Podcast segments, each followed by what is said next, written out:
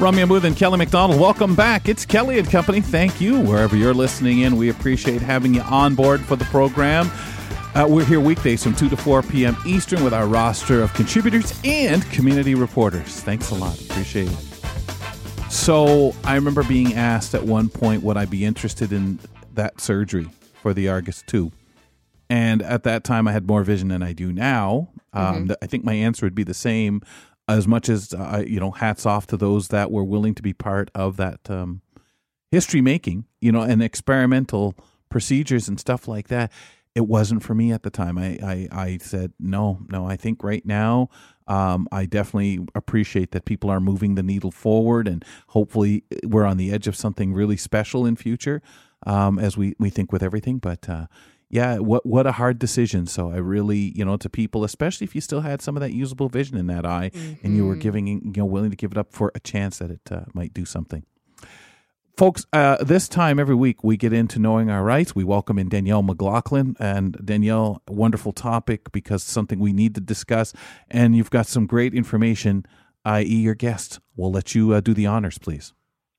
Well, thank you. I'm uh, extremely pleased that we have a special guest today. Kat Owens is a lawyer and a project director for Leaf's Reproductive Justice Project.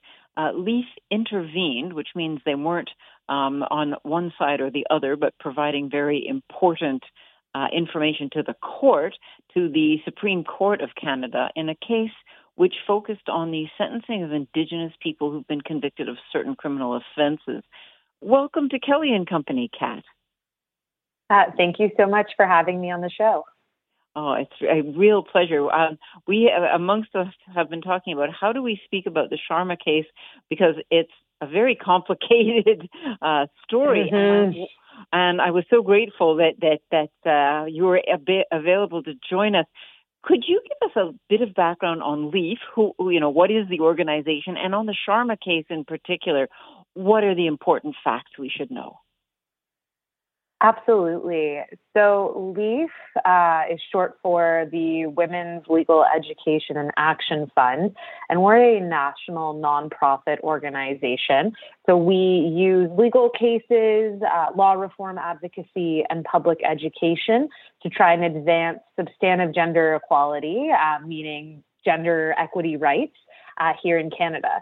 Uh, in terms of the, the Sharma case, let me give you a little bit of the important background facts. Uh, so, Ms. Sharma is a, a young Indigenous woman. She is an intergenerational residential school survivor, and she's a low income single mother. Uh, she faced homelessness for herself and her young child, and as a result, uh, agreed to bring cocaine into Canada for her boyfriend. And so Ms. Sharma was caught at the border as she came in uh, with the cocaine. She was charged with importing drugs uh, and she pleaded guilty to that offense. So she had no criminal record and she asked the judge to be given a conditional sentence. And a, a conditional sentence is it's kind of like house arrest. You don't have to go to jail, but there's still a lot of conditions on whether or not you can leave your home. Um, but there was a provision in the criminal code that said that the judge could not give a conditional sentence if the person had been convicted of specific types of offenses, and importing drugs was one of those. So as a result, Ms. Sharma ended up going to jail for 18 months. Now, I understood that um, the Canadian justice system has been very concerned about the overrepresentation of Indigenous people in its uh, prisons and jails, particularly women, who I think represent a uh, you know a, a huge percentage, uh, uh, Indigenous women, I should say, who represent a really large percentage of of the people in, in women's prisons. And there was something called the Gladue case, which um, I was under the impression would look at somebody's indigeneity and take that into consideration when they were sentenced. Did this not apply in Miss Sharma's case? That is a, a really good question. And so, yes, it did apply in Ms. Sharma's case. And so the judge had to consider the unique experiences of Indigenous peoples in Canada, like you said. So that means thinking about things like colonialism, the loss of language, residential schools, and the child welfare system, uh, and that the judge would be required to consider options other than jail. And so in this case, the judge would say, probably, if you asked him, that he did apply these Gladue principles and he did consider Ms. Sharma's Indigenous status.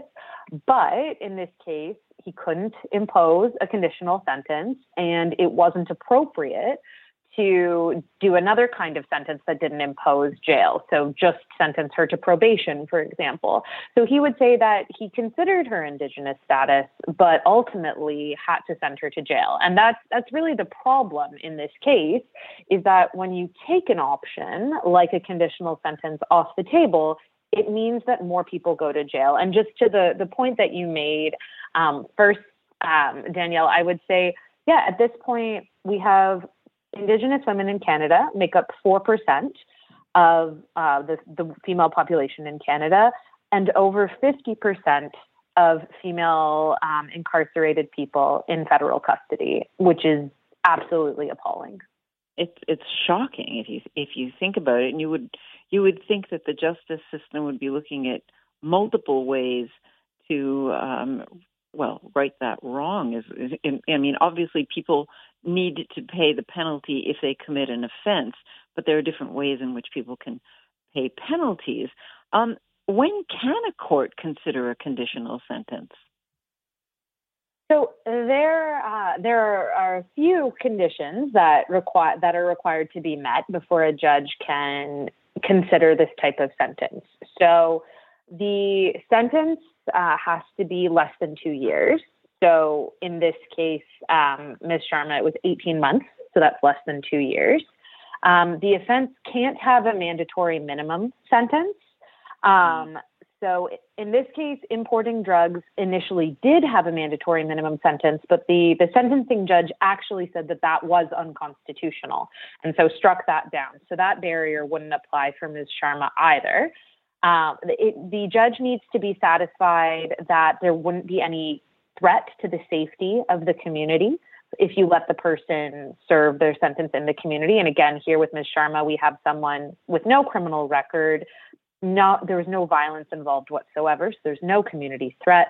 And the judge would need to be satisfied that having the person serve their sentence in their community would be consistent with the sentencing principles in the criminal code. So those are things like taking into account how blameworthy a person is, how serious the offense was. Do we need to say, hey, this conduct is really bad? We need to send a strong message. Are we going to look to rehabilitate the person, help them to get reintegrated into society? But the big thing for when you can consider a conditional sentence that was relevant here was that there were a list of different kinds of crimes that were completely barred from getting a criminal oh. sentence. And so that included importing drugs. And I'll talk a bit about how that's actually not the case anymore. That has changed since this decision came out. But at the time, that was the issue. So that was what, what kept her at, in, in jail for a year, a year and a half. That, yeah, that, as opposed yeah. to getting to serve that conditional sentence at, at home or, or in, in some other fashion. So this this was decided at, at a lower court. Um, how did it get up to the Supreme Court? What what happened to take it to the Supreme Court? So the the lower court judge found that um, these provisions, the ones that said no conditional sentences for offenses like importing drugs, the judge found that that was constitutional. So Ms. Sharma appealed that decision to the Ontario Court of Appeal, and so the Ontario Court of Appeal heard the case, and a majority, so two out of the three judges, actually agreed with Ms. Sharma. And they said, no, you know what? This discriminates against you based on your race. So it violates your equality rights. And they said it also violates your rights to life, liberty, and security of the person under the charter. Um, and so that we thought that was a really positive outcome, and the court really understood sort of the impact of colonization, of anti Indigenous racism in this country, and it was a really positive decision. Um, the, the Crown then appealed that up to the Supreme Court of Canada, and unfortunately, the majority there, it was a five to four split, we call it, meaning five of the judges agreed on one thing and the other four agreed on a different thing. And the majority there at the Supreme Court didn't agree with the Court of Appeal. They agreed with the trial judge and they said, no, you know what, this doesn't violate your rights. This is something that the government's entitled to do. You haven't shown that there's a connection between these provisions and the high rates of incarceration of Indigenous women in Canada, so the law stands. Wow. So that would be, uh, using th- those terms, it would be kind of difficult to, to demonstrate that a law is unfair would it would it you know if you if you say that well if you're importing drugs it doesn't matter who you are we can't give you less than what is it? I guess it's less than two years uh, uh, uh, uh, or whatever the, the, the, the amount of time is. Yeah. That, that then how does a judge take into consideration all of the aspects that you mentioned when you talked about Ms. Sharma's particular case? Exactly. And that, that's what Leaf argued and what a lot of the other groups argued in front of the Supreme Court. And, and what we said too was that, well, actually, Ms. Sharma herself is a pretty good example about how this law increases how many Indigenous women are in jail. If you look at Ms. Sharma, without this law, there's a really good chance that she wouldn't have gone to jail, that she would have gotten the conditional sentence. And so that's a clear example of the link between the law and what is called like the discriminatory impact because it makes there be a higher level of indigenous representation in jail. That that's uh, yeah, I mean so so the Supreme Court split on on this decision. Is there any part of the outcome with the Supreme Court's decision that that um, you know would benefit people like Ms. Sharma in in the future? I mean, there's a very strong dissent. Um, and well. so those are that's the four judges that came down on a on a different side. I mean, it is interesting to note um, that since the decision came out, uh, the makeup of the Supreme Court has changed because Justice Moldaver has retired, um, and we have a new judge, um, Justice O'Bonsawin, who is Canada's first Indigenous Supreme Court judge. So if a case like this went up, you would have different people considering it.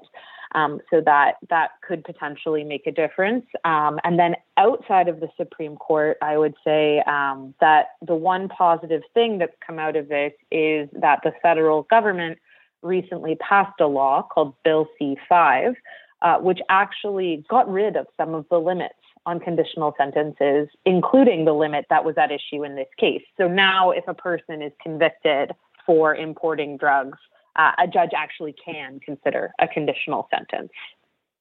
It's interesting. I remember, you know, many hundreds of years ago when when um, I was working with Canadian Civil Liberties, which also intervened uh, in many cases before the Supreme Court. Mm-hmm. One of the things that that we learned was watch the dissent, you know, the, the, the opinion that doesn't win the day, um, because it might come back in law later on. And I guess this is this is a maybe not it, what may not be exactly the dissent that came back in Bill C5, but it sounds as if um, somebody was listening and was concerned about people like Ms. Sharma who really uh, don't benefit uh, from spending that long in jail, and, and Canada doesn't benefit when somebody like this spends that long in jail. You know, what, one of the the things that uh, I know goes back and forth like a pendulum is the the whether minimum mandatory sentencing is in favor or isn't in favor. Um, you know, there there are people mm-hmm. who feel that it really does help prevent crime if you um, you know if, if you make sure that that criminals know that they're going to serve you know a long time in prison the one thing that that doesn't take into consideration is most criminals don't think they're going to get caught. So, you know, if, if you do uh, think that they actually know which crimes carry a minimum mandatory sentence and which ones don't, uh, that would be wrong um, because most most people have no idea which ones have and which ones haven't uh, uh got a minimum mandatory sentence, and whether you'll be eligible for you know, a, a, a conditional sentence isn't going to enter the mind of somebody who doesn't think that they aren't going to be caught for doing what it is they're doing. So, you know, the the the the why of, of these of these long sentences really isn't fulfilled very well. Mm-hmm. So, what are the next steps that Leaf plans to take uh, following this this decision. Now that you've got the the Bill C5, which is a definitely a move in the in a in a safer direction, shall we say? What what else is Leaf planning to do around this this issue? That's a great question. Um, so when Bill C5 was initially proposed, um, we worked with two other advocacy organizations, uh, the Canadian Association of Elizabeth Fry Societies and the Black Legal Action Center, to put together a submission that said, hey, you know what, government, like this is great. This is a really great first step. Um, but there's a lot more that you can do. So we're going to keep pushing for some of the the other things that we included in that submission. So one of those is to get rid of all mandatory minimum sentences. We know that they don't make us safer. We know that they don't deter crime. They, they all they do is contribute to mass incarceration in this country. Um, and so it's time that we moved past those um, and, and, we erased those from our criminal code. Um, we'll also, there are still some limits that remain on judges being able to consider conditional sentences. So we're going to continue to, to push for changes to that to give judges more discretion or more ability to think about what the, what the appropriate sentence is for the person in front of them. Uh, and we're also going to continue to advocate for the government to implement the calls to justice from the Missing and Murdered Indigenous Women and Girls Inquiry. There's a long list there of things that the government and that all sorts of governments and, and folks outside of government can do to improve our response to violence against Indigenous women and girls um, and to prevent violence against Indigenous women and girls. And so LEAF will continue to advocate for those calls for justice as well. Well, thank you so much, Kat. I really appreciate your coming on uh, Kelly and Company to help us understand this important case and also the important issue around sentencing, which we don't always spend a lot of time thinking about, perhaps ought to. Thanks so much for your help. Thank you so much for having me. Have a great day. You too. That was LEAF Project Director Kat Owens joining us today to talk about the Sharma decision at the Supreme Court of Canada. Wow, what a wonderful conversation to enlighten all of us, ladies and gentlemen. Coming up next, as we step aside for a couple of moments, we wrap up the show and we'll take a look at what's coming up on the next edition of Now with Dave Brown on AMI TV. Please stick around.